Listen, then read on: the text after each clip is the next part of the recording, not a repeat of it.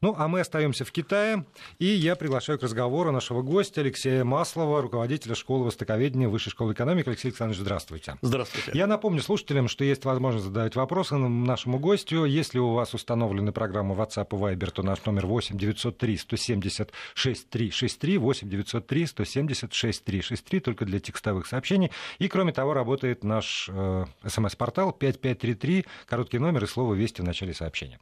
Ну что же, давайте, давайте начнем э, вот с чего. Форум называется, проект называется «Один пояс, один путь». Э, Шелковый путь, традиция известна, говорили об этом очень давно, но вот само название «Один пояс, один путь» все-таки внушает мне некоторые опасения, потому что когда так, такую, такое название формулирует Китай, э, не значит ли это, что так или иначе Китай имеет в виду развитие всех государств, находящихся на этом шелковом пути, все равно так или иначе по пути, начертанному Китаем? Э, честно говоря, думаю, что он как раз так и имеет в виду.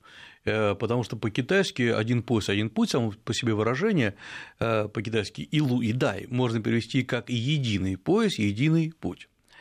И э, китайская идея, я думаю, сегодня заключается в том, что Китай предлагает новую схему, причем она довольно аморфная пока что, схему того, каким образом можно реконструировать мировые экономические, политические, гео, геоэкономические отношения.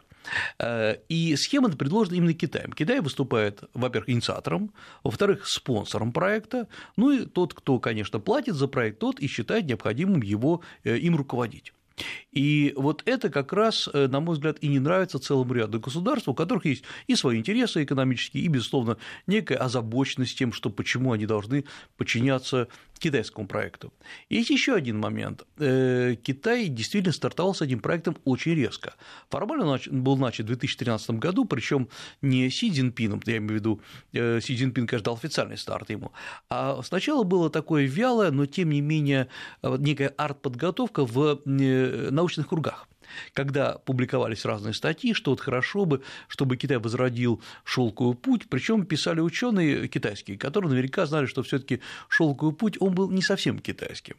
И никакого единого шелкового пути, конечно, не было, и само по себе э, тезис шелковый путь э, понятие, оно было введено в XIX веке немецкими историками, которые вот пытались описать некоторые пути, которые шли только из империи Хань, это из 3, 3 века нашей эры, в Центральную Азию. Потом э, выражение понравилось, и стали говорить о неких путях, которые независимо от Китая или зависимо от Китая шли вдоль Центральной Азии, вплоть до Европы и так далее.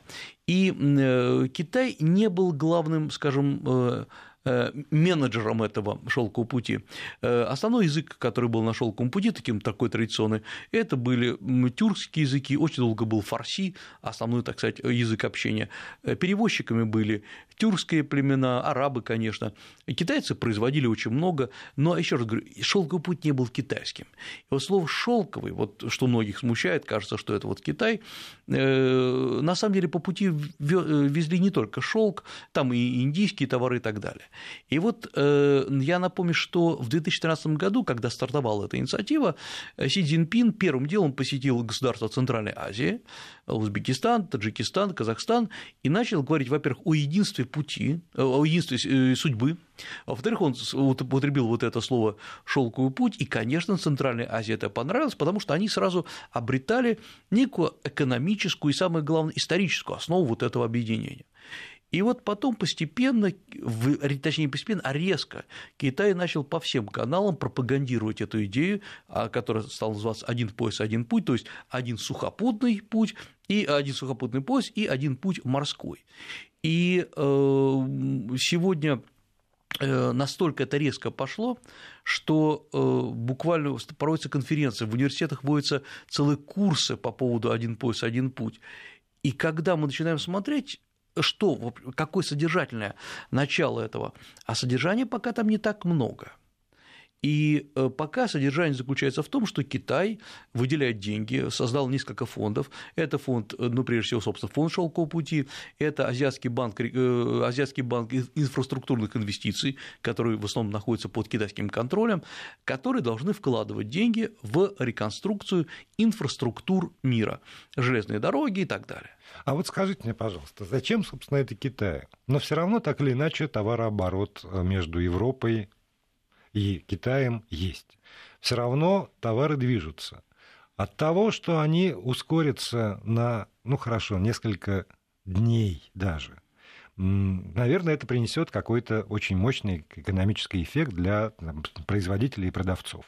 Но надо ли только ради этого, ради интенсификации грузоперевозок, вот такую вот э, тяжелую артиллерию заводить с философией, с историей, там, с чем-то еще, с, с, безусловно, с вовлечением государств, а не просто транспортных компаний, которые могли бы, наверное, это сделать гораздо меньшими деньгами в том числе. Разумеется, более того, я напомню, что вообще мировая э, торговая система существует столетия. ВТО существует десятилетия, э, многие торговые пути э, отработаны просто досконально. И вот именно такая большая дымовая завеса, она как раз говорит о том, что не это главное для Китая. Что хочет, на мой взгляд, решить Китай? Во-первых, Китай понимает, что дальнейшее нахождение в той ситуации, как сейчас Китай находится, то есть такое вялое торможение китайской экономики, переустройство китайской экономики внутри, оно уже не соответствует амбициям Китая. Китай хочет реализовать свои э, возросшие политические амбиции. И вот он предлагает то, как привык делать в традициях политической культуры, свой, э, свою концепцию, э, дает, безусловно, членам э, вот этой группы пообсуждать, но на самом деле не особо слушает ее. Это первое. Во-вторых, Китай считает, что э, его дальнейшее развитие в мире невозможно без открытия рынков. Открытие, прежде всего, для китайских товаров – это устранение таможенных э, барьеров, это устранение э, протекционистской политики, вот то, о чем, собственно говоря, Си Цзиньпин в Давосе начал говорить. И когда многие говорили, я напомню, еще там полгода назад, что вы знаете, Китай говорит только об экономике, о политике он не говорит. Вот Китай – главное экономическое взаимодействие. Уже эксперты говорили, и, на мой взгляд, очень правильно, что Китай готовится к, политическому, к политическим амбициям, к вбросу. Э, есть еще один очень важный вопрос. Э, Китаю надо решать проблемы со своей внутренней экономикой. Просто так решить э, по экстенсивному пути уже не удастся. И вот сегодня Китай нашел группу, большую группу стран, которые поддерживают эти идеи реконструкции мировых отношений.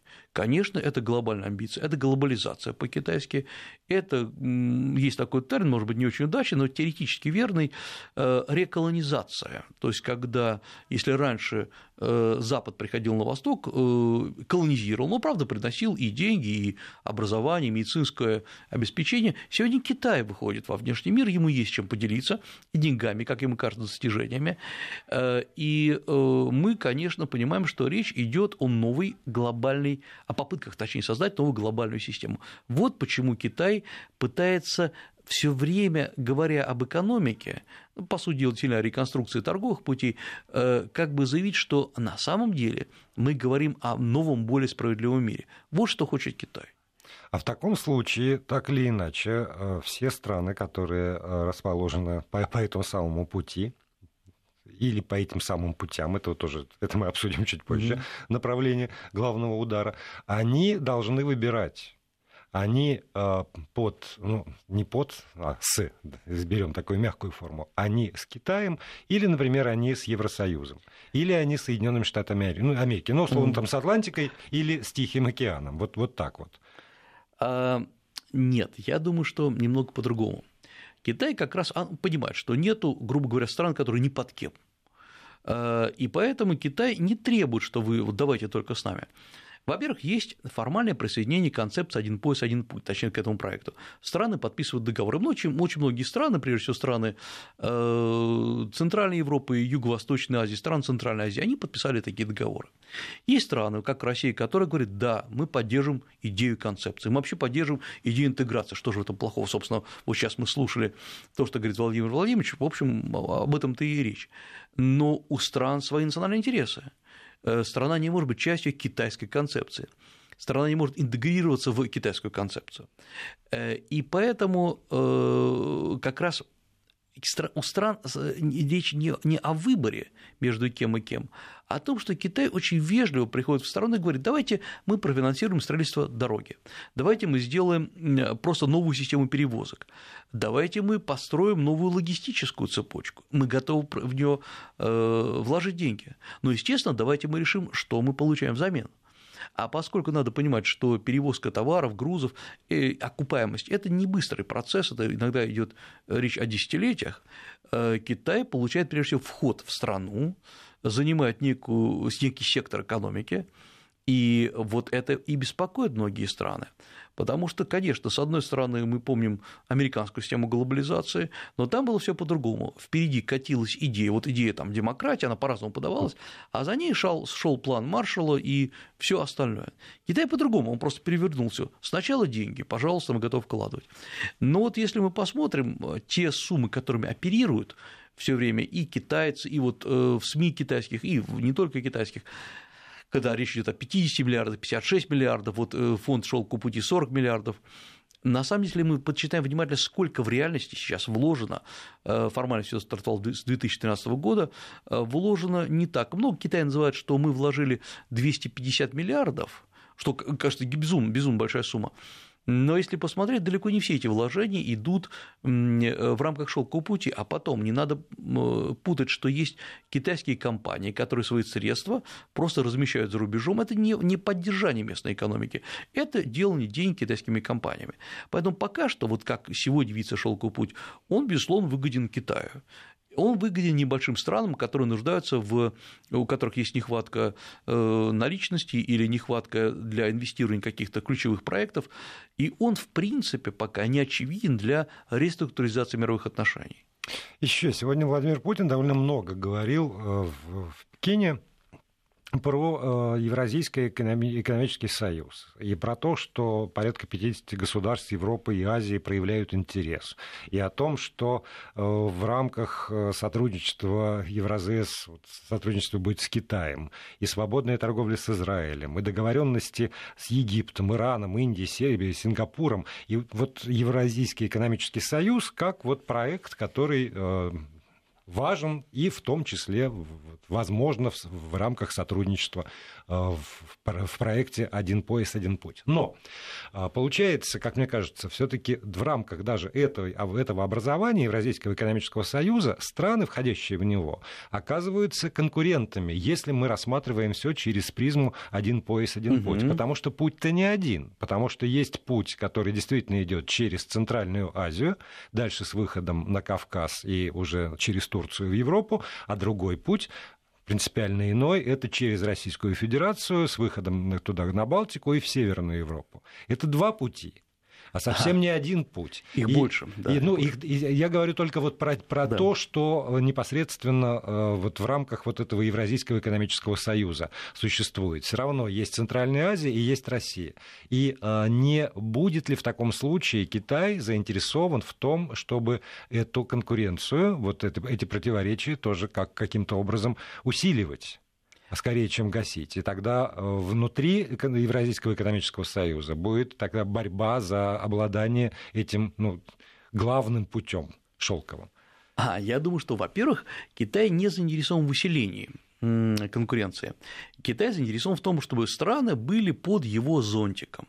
Это очень старая схема, которую Китай воспроизводил в разные эпохи, в разные века. Э, схема, когда Китай финансирует эти страны, придает им какие-то бразды направления территориями, э, не нарушает никакой территориальной целостности, но при этом целиком от начала до конца контролирует систему управления. И вот Китай сейчас, по сути, внезапно, может быть, спонтанно э, воспроизводит вот эту очень традиционную схему, которая вышла из политической культуры Китая. Э, ЕАЭС и китайская концепция, они разные. И вот здесь, а почему, кстати, на мой взгляд, вот надо читать еще много э, межстрок то, что сказал российский президент. Во-первых, он назвал действительно более 50 стран хотят присоединиться. Так Китай тоже говорит, что более 50 стран уже поддерживают один пояс, один путь. То есть мы как бы на равных. Во-вторых, Что предложил российский президент? Он предложил не то, что страны интегрируются в Китай, в китайский проект. Собственно говоря, это китайский проект, он может быть блестящим. Но почему мы должны участвовать в китайском проекте? Э, он предложил другое. Э, у нас есть уже готовое объединение, которое работает, ЕАЭС, которое поддерживается. Есть другие объединения, о чем он говорил, это ШОС, это э, АСИАН. Давайте интеграция будет происходить между блоками стран. И тогда китайцам, я думаю, что это не нравится, потому что тогда их проект ну, становится одним из, а не ключевым.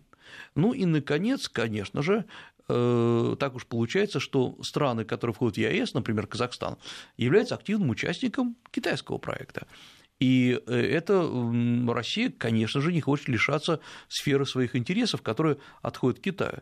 Поэтому я не знаю, насколько Китай понимает или чувствует это, но э, китайский проект, то, как он сегодня подается, он порождает массу противоречий и столкновений лбами между странами. Посмотрите на реакцию Индии, потому что путь пошел один из путей через Пакистан. Индия сказала, мы не участвуем, не поддерживаем и не приезжаем на этот форум.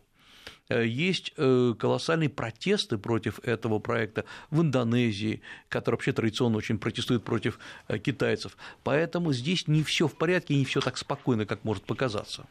Тогда мы продолжим обсуждение этой темы, и в том числе проекта «Один пояс, один путь» с Алексеем Масловым уже после выпуска новостей. Напоминаю, если у вас возникают вопросы, то используйте программу Viber и WhatsApp, там наш номер 8 903 176 363. И продолжаем говорить о визите Владимира Путина в Китай, о тех проблемах, которые этот визит э, высветил, э, а может быть и не все еще высветил. У нас к студии Алексей Маслов, руководитель школы востоковедения, Высшей школы экономики. Ваши вопросы в WhatsApp и Вайбере на 8 903 176 363, либо на смс-портал 5533, слово «Вести» не забывайте писать в начале своего сообщения.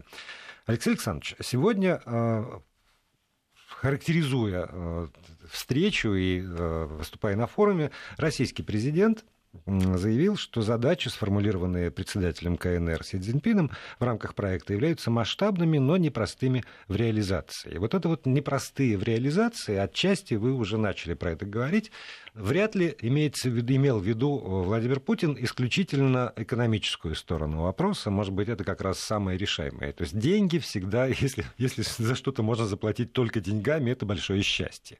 А, наверное, есть э, противоречия гораздо более сложно решаемые. Вот вы уже сказали про позицию Индии. Наши слушатели спрашивают, а что по этому поводу думают, например, Япония и Соединенные Штаты Америки? А что по этому поводу думает, например, Евросоюз? А насколько Евросоюз тоже готов принимать тот или иной маршрут, учитывая э, ну, непростые отношения нынешние Евросоюза с Российской Федерацией, ну и даже с какими-то странами в Центральной Азии. То есть вот готовы ли все проголосовать за? Нет ли непреодолимых политических камней на пути вот этого одного пути? А на сегодняшний день абсолютно непреодолимые, на мой взгляд, противоречия есть между э, Китаем и США в этом вопросе. Э, Евросоюз очень вяло к этому относится. Э, из стран Евросоюза только страны Центральной Европы поддержали частично, например, Чехия, Словакия поддержали этот проект, но крупные страны, они не понимают, зачем это нужно. Э, плюс Япония, конечно, которая абсолютно не считает необходимым присоединяться к этому проекту, и сейчас потихонечку в другом виде возрождает э, транстихоокеанское партнерство. Э, то есть, в общем, надо понимать, что несмотря на очень мощную пропаганду китайскую и создание лоббистских структур практически по всему миру, далеко не все поддерживают проект, и не потому, что он плох, кстати говоря, потому что, на мой взгляд, он абсолютно невнятно объяснен. Э, и я много раз участвовал в самых разных э, конференциях, заседаниях, круглых столах, которые проводят китайские коллеги, и э, я понимаю одно, что они сами до конца не понимают, к чему это выйдет. Это вот э, иногда представляется, что Китай создает некое пространство, такую песочницу для всех стран, и говорит, все, приходите, мы вам подготовили, накрыли стол, веселитесь, э, пейте, ешьте, главное нас не обижать, а мы тут все будем сами делать. Вот странам этого не нравится. Страны э, привыкли мыслить очень конкретно, э, либо деньгами, либо проектами, либо, если мы собираемся переустроить мир, давайте поймем, что что мы будем делать с теми существующими структурами, которые здесь есть. Что мы будем делать с ВТО, что мы будем делать с различными э, таможенными соглашениями, что мы будем делать с соглашениями по э, людским ресурсам. У нас есть там АТЭС и так далее. Вот если вам не нравится это, давайте обсудим каждую неэффективность э, каких-то организаций или структур. Если мы считаем, что не работают нынешние торговые пути, давайте обсудим. Может быть, мы сделаем еще, еще одну неработающую структуру. Вот эта вот попытка создать новый проект с нуля, она э, чревата тем, что многие забывают, что уже в мире много что создано.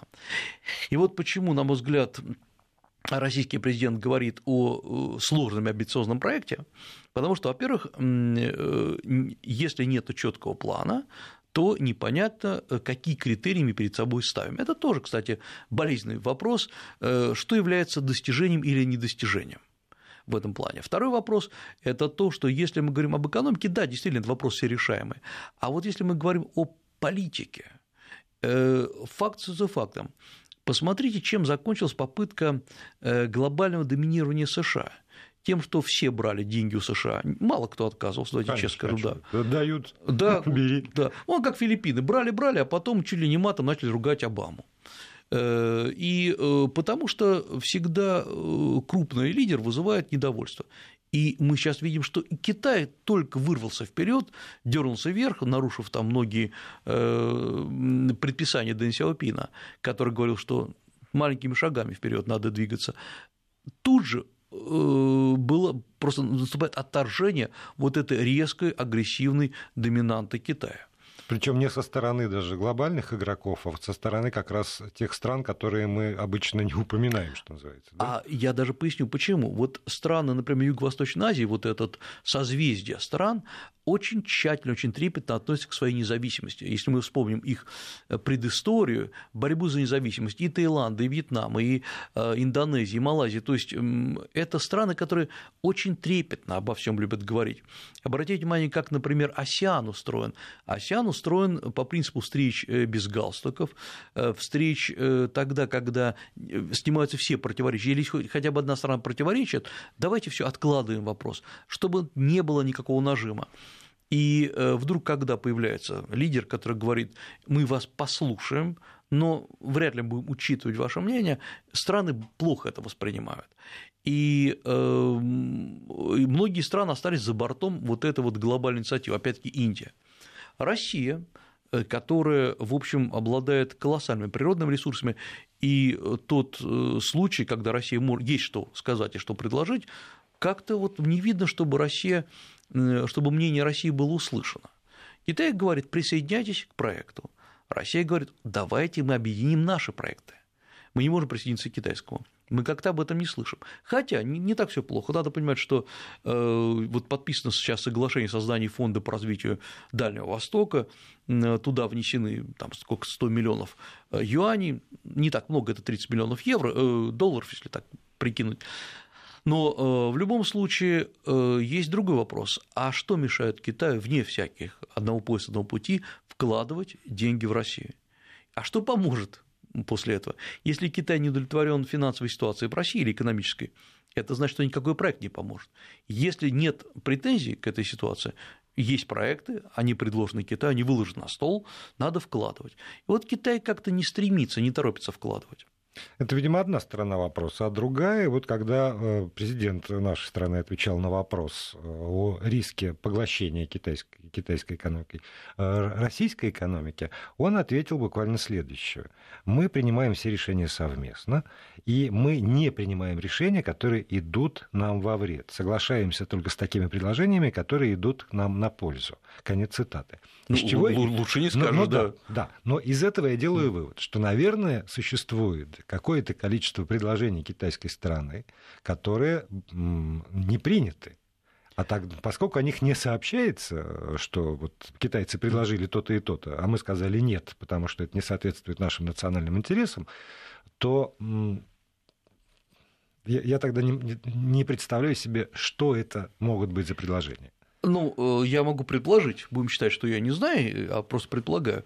Э, во-первых, это э, активное, активное участие в разработке и эксплуатации российских нефтяных и газовых ресурсов. Не просто попытка, а эксплуатация. То есть давайте Китай говорит, давайте мы готовы вам создать, то есть мы вложить деньги можем в разработку, но России это не нужно, мы сами как-нибудь разработаем. А во-вторых, Китай готов, я так понимаю, вкладывать в реконструкцию некоторых железных дорог, например, части Транссиба, но с приоритетной эксплуатацией э, Китая и, соответственно, с созданием логистических сооружений вдоль вот этой вот вдоль полотна. Отдавать такую важную транспортную магистраль Китаю я думаю, тоже было бы неверно. Но это практически как обратный процесс КВЖД, такое как, зеркало, конечно, да, когда российская железная дорога была, а потом, а потом ее не стало. А потом стала китайской. Э, но при этом есть вот два участка, называется Приморье-1, Приморье-2, это то, что связывает э, китайскую территорию с российским трансибом. Вот их надо создавать, э, достраивать там, с находкой, с Сковородино, два, два пункта входа, так сказать. Но есть еще один момент, понимаете, Э, вот этот разговор о том, что Россия может стать э, каким-то техническим придатком Китая, он идет очень давно, практически постоянно. Но есть реальные цифры, которые говорят о том, насколько глубока наша взаимная экономическая интеграция и товарная зависимость. Э, и, во-первых, наша экономическая интеграция очень невелика. Э, товарная зависимость, просто по цифрам, э, у нас составляет от Китая 5,5%, 6, около 6%, а в Китае, то есть китайское, российское, российское присутствие в Китае, в Китае 1,5%. Это практически ничто. То есть мы друг от друга почти не зависим. В России больше, но в любом случае это мало. А вот взаимная степень интеграции, экономической интеграции э, практически не возрастает. Потому что когда мы оперируем цифрами э, товарооборота, он может подняться, потом вот цена на нефть опускается, есть объективные процессы, которые не зависят от стран. А вот если мы измеряем в коэффициенте, у нас, если коэффициент 1 принимать за э, интеграцию. Все, что выше, это очень хорошо, все, что ниже, это плохо. Вот в России, если я ошибаюсь, это где-то 0,3% э, всего. всего. То есть у нас интеграция мала. Если мы берем по... Да, Китай наш основной торговый партнер. Первое, второе место по э, экспорту и импорту, соответственно. Э, сколько в процент отношения от всего экспорта и импорта? Это, по-моему, 10-15%. То есть тоже не так уж и много. Ну, это много, но не критично. Это не критично. Да, российский импорт в Китае составляет, э, то есть российская, российская составляющая в китайском экспортно-импортных операциях составляет 1,5, по-моему, процента всего тоже не критично. То есть никакой серьезной интеграции пока нет. И мы-то как раз рады интегрироваться. Э, только давайте четко поймем, что интеграция – это не когда мы отдаем кусок Китая. Это не когда мы сдаем в эксплуатацию, например, э, земли под э, китайским э, сельхозпроизводителем. А вот что это такое? Давайте уже через паузу, через некоторую продолжим разговор.